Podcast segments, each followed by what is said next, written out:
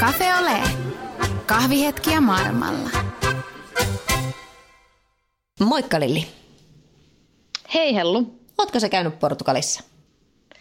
Kuule tota mietinnän, mietinnän, mietinnän kautta, niin mä en taida olla kyllä käynyt. Mm. Mutta mä oon kuullut juttu, että sinä oot siellä ollut. No yhden kerran on käynyt. Muutama vuosi sitten käytiin perhe, perhereissulla siellä. Ja siis kerrassaan niin kuin mieletön paikka ja vei ihan...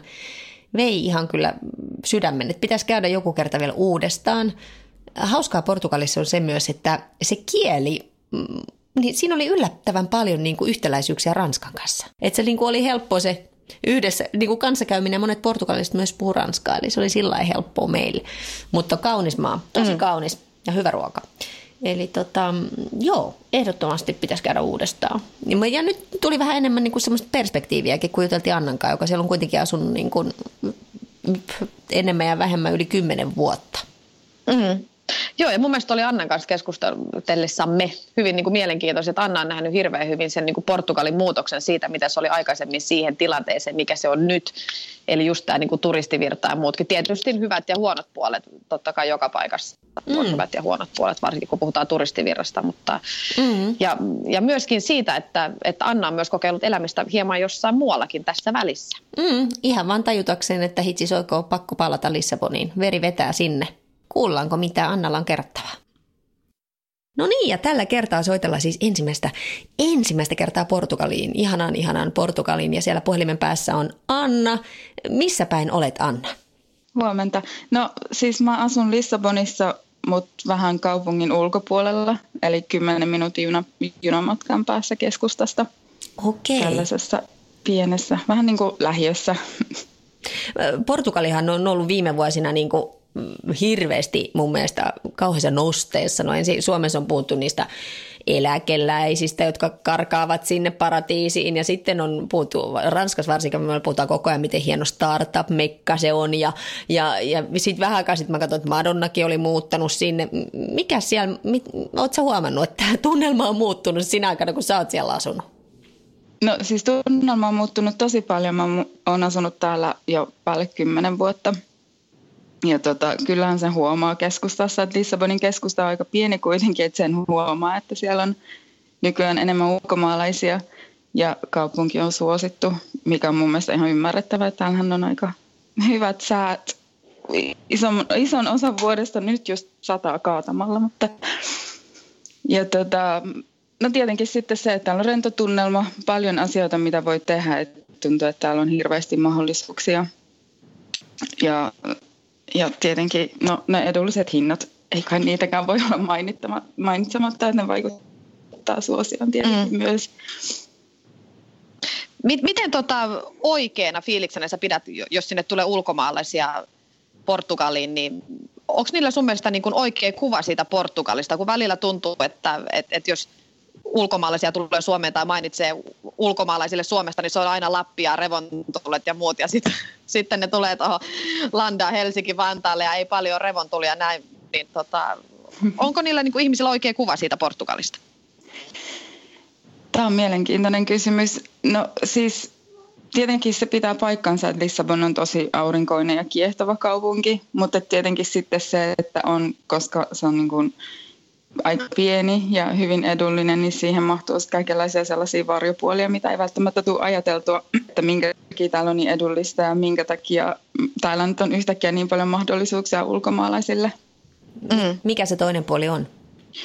Eli ihan siis, no siis talouskriisistä ollaan nyt jo niin kuin voiton puolella selvästi, mutta tota, ihan siis köyhyyttä, paljon työttömyyttä ja siis alhaiset hinnat tietenkin liittyy siihen, että että tota, siis työvoima on edullista ja tietenkin sitten tässä niin kuin turismin myötä on tullut kaikenlaisia varjopuolia, että monet ihmiset on, on muuttanut sitten, joutunut, siis paikalliset on joutunut muuttamaan Lissabonin ulkopuolelle sen takia, että, että hinnat on noussut kovasti esimerkiksi.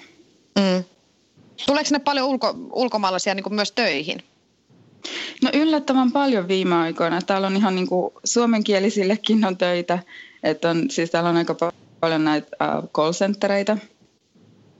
Että ne vetää sitten niinku nuoria kansainvälisiä ihmisiä tänne töihin. Ja varmaan sitten muutenkin jonkun verran, eli sellaisia tyyppejä kuin mihin, tähän joukkoon, mihin mä itsekin jollain tavalla ainakin kuulun. Eli äm, kaikenlaisia freelancereita, esimerkiksi kirjoittajia, graafikkoja, muita.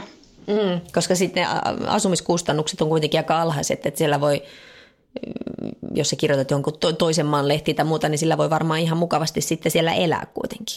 Onko se näin? Joo, joo näin se on. Että ainakin, ainakin toistaiseksi näin on, että jos ei sitten ihan Lissabonin ydinkeskustassa asu, että siellä alkaa mm. olla vuokrat jo lähellä, no ei nyt ehkä Helsingin tasoa, mutta hyvinkin korkeita. Mm. Täältä meiltä Ranskasta niin monet, monet haaveilee niin kuin Portugalista ja, ja niin kuin paljon on esimerkiksi ravintola-alan ihmisiä lähteneet, lähtenyt sinne töihin, kun täällä nämä markkinat on tietysti niin paljon vaikeimmat jo, tai ainakin vielä tässä vaiheessa sanotaan näin, että sinne on niin kuin, monet ranskalaiset on perustanut sinne ravintoloita, erilaisia palveluyrityksiä ja muuta näin, ja sitten kun puhuu täällä, just puhun naapurin kampaajan kanssa, niin hän sanoi, että hänkin haaveilee ehkä, että muuttaisi Portugalin, koska se kielikään, kielikään ei ole niin hirveän vaikea tai niin eri, sitä eroa ei mm, ole niin, niin paljon. Öm, et se, siitä on tullut vähän semmoinen niin kuin, niin kuin jotenkin sellainen niin kuin unelmien kohde. Sitten mä mietin, että johtuuko se, joo, ja, ja mä mietin, että mistä se mahtaa johtua, että johtuuko se myös siitä, että musta tuntuu, että se koko niin kuin Portugalin maine ainakin tästä perspektiivistä katsottuna niin muuttui silloin, kun tuli näitä terrori-iskuja. Että esimerkiksi lomakohteenahan siitä tuli huomattavan suosittu, eikö se näin ollut? Mm. Joo, se varmasti on, on siis yksi, yksi osainen sitä suosiota tai mielenkiintoa. Tota, täällä on erittäin turvallinen tunnelma tietenkin. Siis sehän voi nopeasti muuttuukin, jos jotain tapahtuu, mutta ei ainakaan ole niin kuin sellaista. Mä käyn Lontoossa aina välillä, että siellä niin kuin tunnelma on erilainen siinä mielessä. Tietenkin paljon isompi kaupunki myös. Että joo, täällä on turvallinen ollut, musta Lissabon edelleen tuntuu vähän semmoiselta pikkukylältä. Ja sitten eri kaupungin osat on tosi semmoisia, niin ainakin toistaiseksi aika, aika sellaisia yhteisöllisiä, että siellä niin kun naapurit tuntee toisensa ja mm. vaihdetaan kuulumisia. Että siitä tulee semmoinen, semmoinen niin kun mukava rentoolo, eikä niinkään semmoinen, että nyt ollaan sellaisessa suuressa kiireisessä pääkaupungissa. Mm. Sä, sä sanoit, että sä oot jo vuosia asunut, asu, asunut siellä Lissabonissa, niin mikä tota, mm. tai Portugalissa, niin mikä sai just aikoinaan lähtemään sinne? No mä päädyin tänne ihan sattumalta. Eli mulla oli silloin aikoinaan suomalainen poikaystävä, joka tuli tänne opiskelemaan, ja mä olin itse valmistunut. Ja mä lähdin sitten mukaan. Ja hän, hän palasi kauan sitten pois, mutta mä oon sitten jäänyt tänne. Ähm, mä tulin ensimmäistä kertaa vuonna kaksituhattaneljä tänne siis. Mikä, mm, okay. mikä, mikä, su, mikä, sussa siinä, mikä siinä vetosi siinä maassa silloin suhun? Vaikea sanoa. Se oli, siis mä ihastuin, että mä olin ensin Coimbrassa, mikä on semmoinen pieni yliopistokaupunki.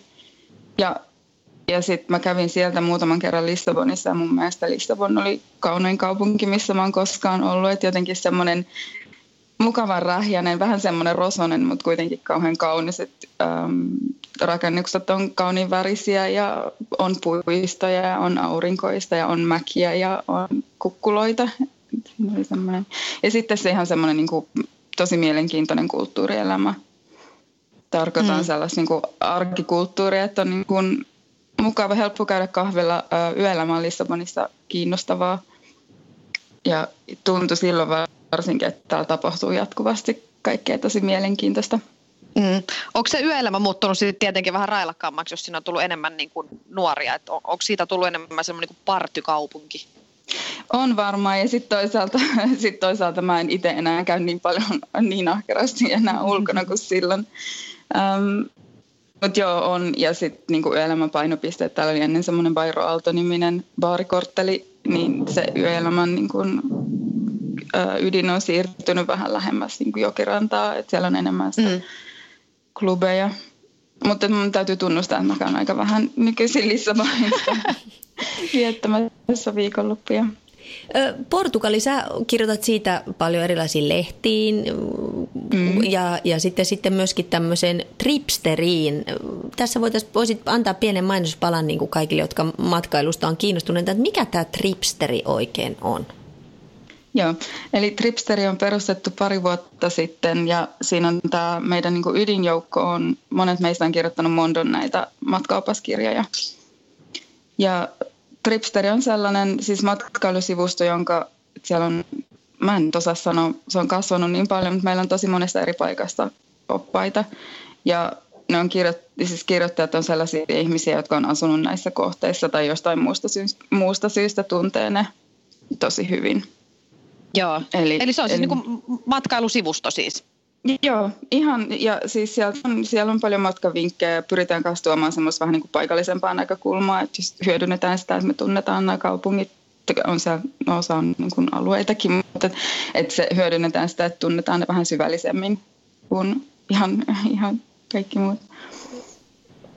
Niin jos, jos sä sanot, että tota, jos sä nyt jonkun kohteen sanoisit suomalaiselle, joka on ehkä Lissabonissa käynyt ja miettii, että mitä siellä Portugalissa voisi nähdä, niin mikä on niin kuin sun suosikkikohde ja missä niin kuin siihen pääsisi siihen semmoiseen portugala- portugalilaiseen aitoon elämään niin kuin oikeasti niin kuin käsiksi?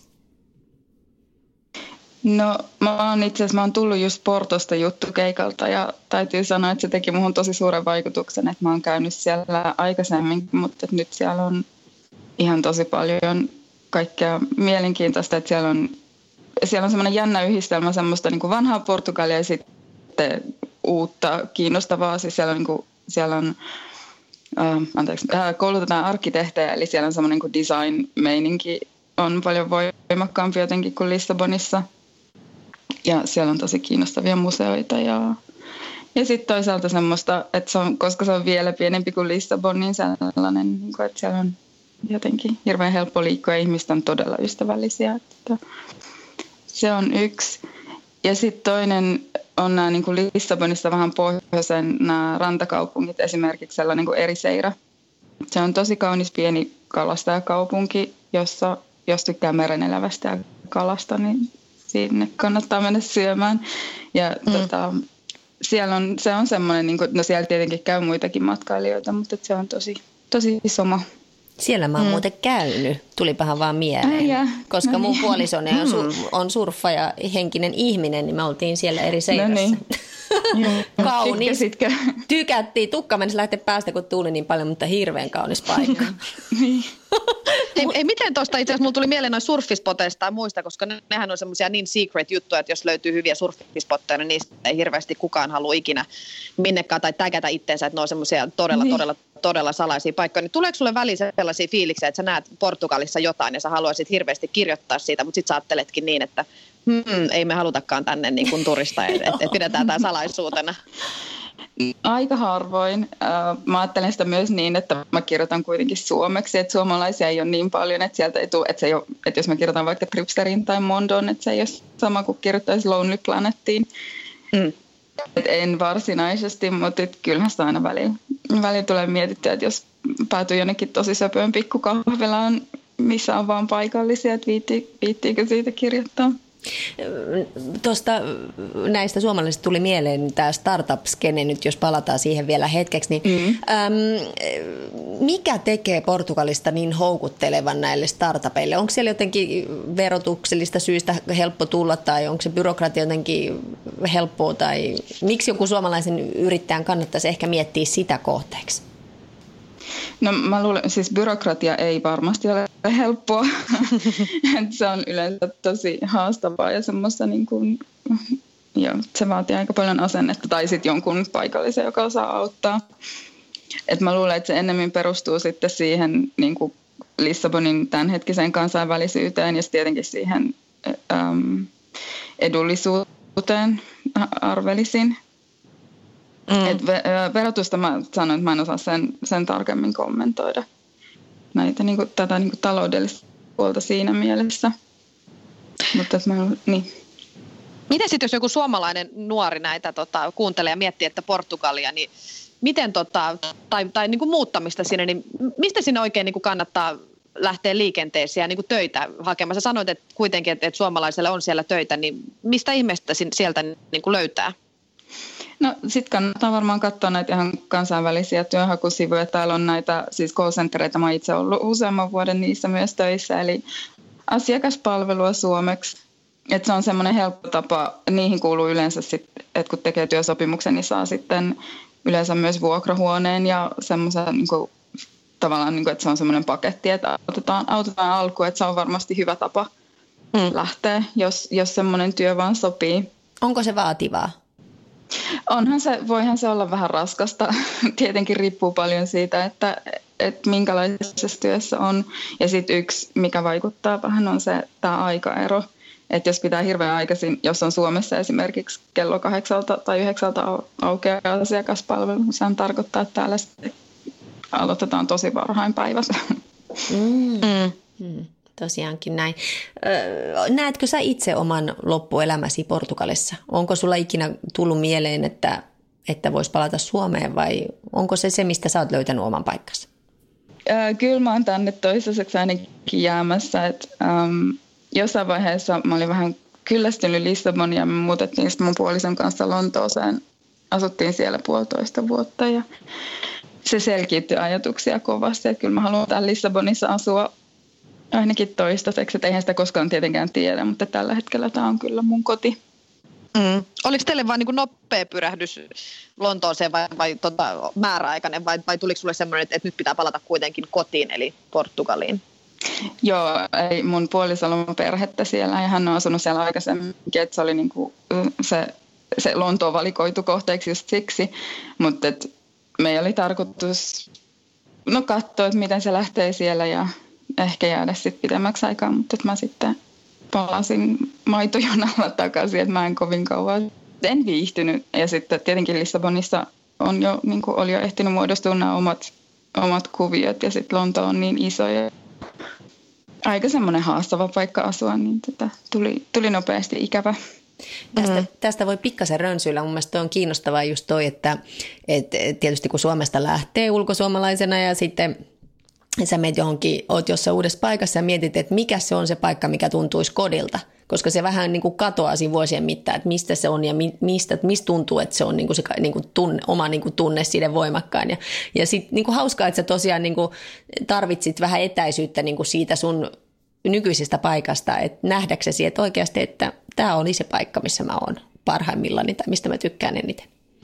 Joo, se on ihan totta, että se oli tosi voimakas sellainen, että mä en, aja, mä en ollut tajunnutkaan kuinka kiintynyt ja kuinka asettunut mä olin Lissabonia ja kuinka mä olin niin kuin tottunut jo siihen arki, arkimeininkiin täällä, että käydään kahvilla juomassa joku viidenkymmenen sentin espresso ja saa paikallisia appelsiineja ruokakaupasta ja ne ruokakaupan pitää tuntea asiakkaansa, niin tota, sitä vaan sitten jotenkin Lontoossa tuli tosi kova ikävää.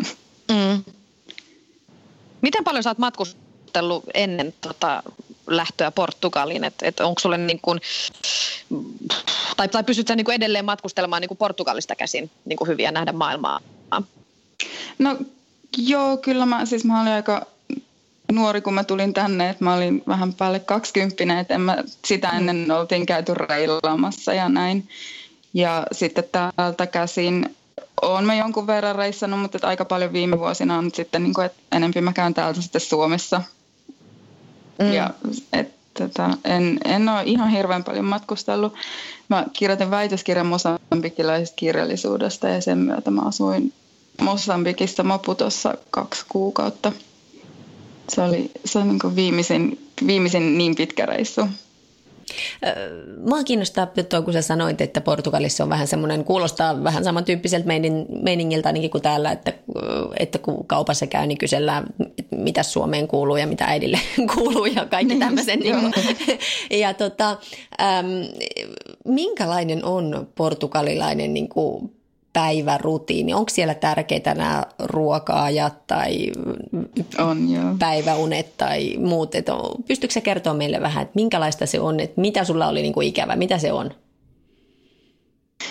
Niin no se, mitä mulla oli ikävä, oli ehkä just semmoinen niinku jonkunnäköinen helppous, mikä Lontoosta puuttuu. Et tuntuu, että kaikki on lähellä ja just sellainen, että niinku kaikilla on aikaa vähän jutella. Ja semmoinen tietynlainen hyvän tuulisuus ja rentous, mikä ehkä Lontoosta puuttuu. Ainakin se, siis se on niin kuin mun kokemus siitä, että voihan olla mm. paljon muutakin, jos siellä on kauan ollut ja riippuu kaupungin osasta ja näin. Mutta jo siis Lissabonissa ja varmaan muuallakin Portugalissa, niin äm, no kahvilla on tosi tärkeä rooli. Et, tosi monet juo aamukahvin kahvilassa ennen töihin menoa. Siihen ei välttämättä kauhean kauan aikaa käytetä, mutta kuitenkin sen verran, että moikataan ne samat, samaan aikaan kahvia juovat ja kahvilan työntekijät. Ja sitten no lounasaikaan siis tuntuu suomalaiset välillä hassulta, että miten, miten tiukasti täällä noudatetaan näitä niin kuin ruoka-aikoja. Eli lounasta syödään silloin yhden aikaan ja yleensä työpaikaltakin käydään yhdessä sitten niin kuin porukalle syömässä. Ja sitten työpäivän jälkeen on tämmöinen niin kuin lunch, eli niin kuin välipala, mikä on yleensä joku maitokahvi ja pulla tai maitokahvi ja toasti tai jotain tällaista. Ja sitten illallinen on yleensä perheen kanssa, eli joskus riippuu vähän tietenkin perheestä, mutta niin kuin syödään varmaan seitsemän ja yhdeksän välillä. Varmaan enemmän, useimmin lähemmän, lähempänä yhdeksää kuin seitsemää. Mm. Se on, se on niin kuin hyvin, päivä on hyvin rytmitetty. Mm. Niin, ja se antaa semmoisen turvallisuuden tunteen mun mielestä. Se on aika ihanaa tavallaan myöskin, että se päivä noudattaa niin, sitä ryhmiä ja sä näet ne samat ihmiset ja näin. Että se on, siihen kuuluu paljon niitä kohtaamisia ja yhdessäoloa, mikä on niin kuin aika ihanaa. Mm. Niin. Niin, ja se on sellaista, mm. että just kun sitä, se on niin spontaania, että se ei ole sellaista, että musta tuntuu, että Suomessa usein se on sitten enemmän sellaista, että niin kuin etukäteen sovitaan ja sitten nähdään. Mm. Että tällaista niin kuin jatkuvasti sellaista niin kuin aika nopeastikin ohi menevää, mutta kuitenkin sellaista jatkuvaa kanssakäymistä. Mm. Niin, se on ihan totta, ja sitten musta tuntuu, että, tai mä oon itse niin kuin miettinyt tätä, pohdiskellut tätä, että, että Suomessa pitää hirveästi suunnitella pitkään ja kalenterissa plärätään niin kuin kahdeksan viikkoa eteenpäin, niin kuin niin. sovitaan kahvea, mutta mut se on jotenkin, musta on ihanaa Ranskassa asuessakin niin, että, että ties, että kun aamulla lähtee sit käymään kahvilassa, niin siellä on, siellä on ne kaikki muutkin. Niin ei tarvitse niin kuin etukäteen edes sopia, ja, ja jos siellä ei satu sinä päivänä just ketään kaveria tai tuttua olemaan, niin on vähintään ne pitäjät ja tai niin kuin omistajat ja työntekijät, jotka sitten kyselee ne kuulumiset. Ja tietenkin myös toisinpäin, että kyllähän niiltäkin sitten kysytään. Mutta, niin, totta kai. Joo. Mutta tota, se antaa vähän niin kuin, se juurruttaa ihmistä, tietää mm, olevansa. Joo, ja, sit, niin. ja toisaalta, niin, ja nimenomaan, että kun tu, kohtaamisten kautta ihminen niin kuin tavallaan tietää elävänsä ja tietää olevansa ja näin, niin se on, se on hirveän tärkeää ja hirveän niin kuin oleellinen osa hyvää, hyvää, mieltä, hyvää mieltä ja niin kuin optimistisuuttakin mun mielestä ainakin. Niin on, ja sitten tietenkin se, että jos on, että jos on niin kuin oma suomalainen perhe on kaukana, että jos aina joskus tulee vähän ikävä tai jotenkin sellainen niin kuin jonkunnäköinen kaipuu, niin sitten se helpottaa paljon, kun lähtee vaan ulos ja näkee niitä ihmisiä, että se jotenkin sitten niin kuin, se haihduttaa, jos on yksinäinen olo, niin se kyllä haihduttaa sen tosi tehokkaasti. Mm. Mua kiinnostaa vielä, että onko siellä Portugalissa niin kuin Suomi-yhteisö olemassa, tai oletko sä mukana, niin kuin, tai onko, onko sinulla suomalaisia kavereita siellä paljon? On mulla jo suomalaisia. Oikeastaan niin kuin, no, läheisimmät kaverit on Suomesta. Ää, aika samanlainen tausta kuin mulla, että he on ja täällä ollut, ollut pitempään. Ja sitten täällä on tietenkin, niin kuin, tänne on tullut, siis Facebookissa on Lissabonin suomalaisryhmä, niin tätä huomaa, että tänne kyllä muuttaa jatkuvasti myös. Mm. Myös lisää väkeä, mutta en, en mä kovin aktiivisesti ole mukana näissä, näissä Suomi-kuvioissa muuten. Siirrytäänkö bonuskysymyksiin, eli kolme viimeistä kysymystä, Lilli? Jes, eli nämä me kysytään siis kaikilta. Eli okay. Jos olisit Suomessa, niin missä olisit ja mitä tekisit? Mä olisin varmaan Helsingissä ja tekisin varmaan samaa työtäkin, mitä teen, eli freelance-toimittajan töitä. Mitä ihmiset luulevat, että sun elämä on nyt? Mielenkiintoinen kysymys. ähm, varmaan se on se, se että täällä niin kuin hengaillaan ja välillä vähän kirjoitetaan ja nautitaan auringosta. Viimeinen kysymys, Anna. Oletko onnellinen? Joo, on. Tosi onnellinen. Mm. Kaikki on hyvin. Mahtavaa. Kiitos haastattelusta, Kiitos Anna. haastattelusta ja oikein mukavia hetkiä ihanassa Portugalissa. Kiitos. Kiitos teille. Oli mukava jutella.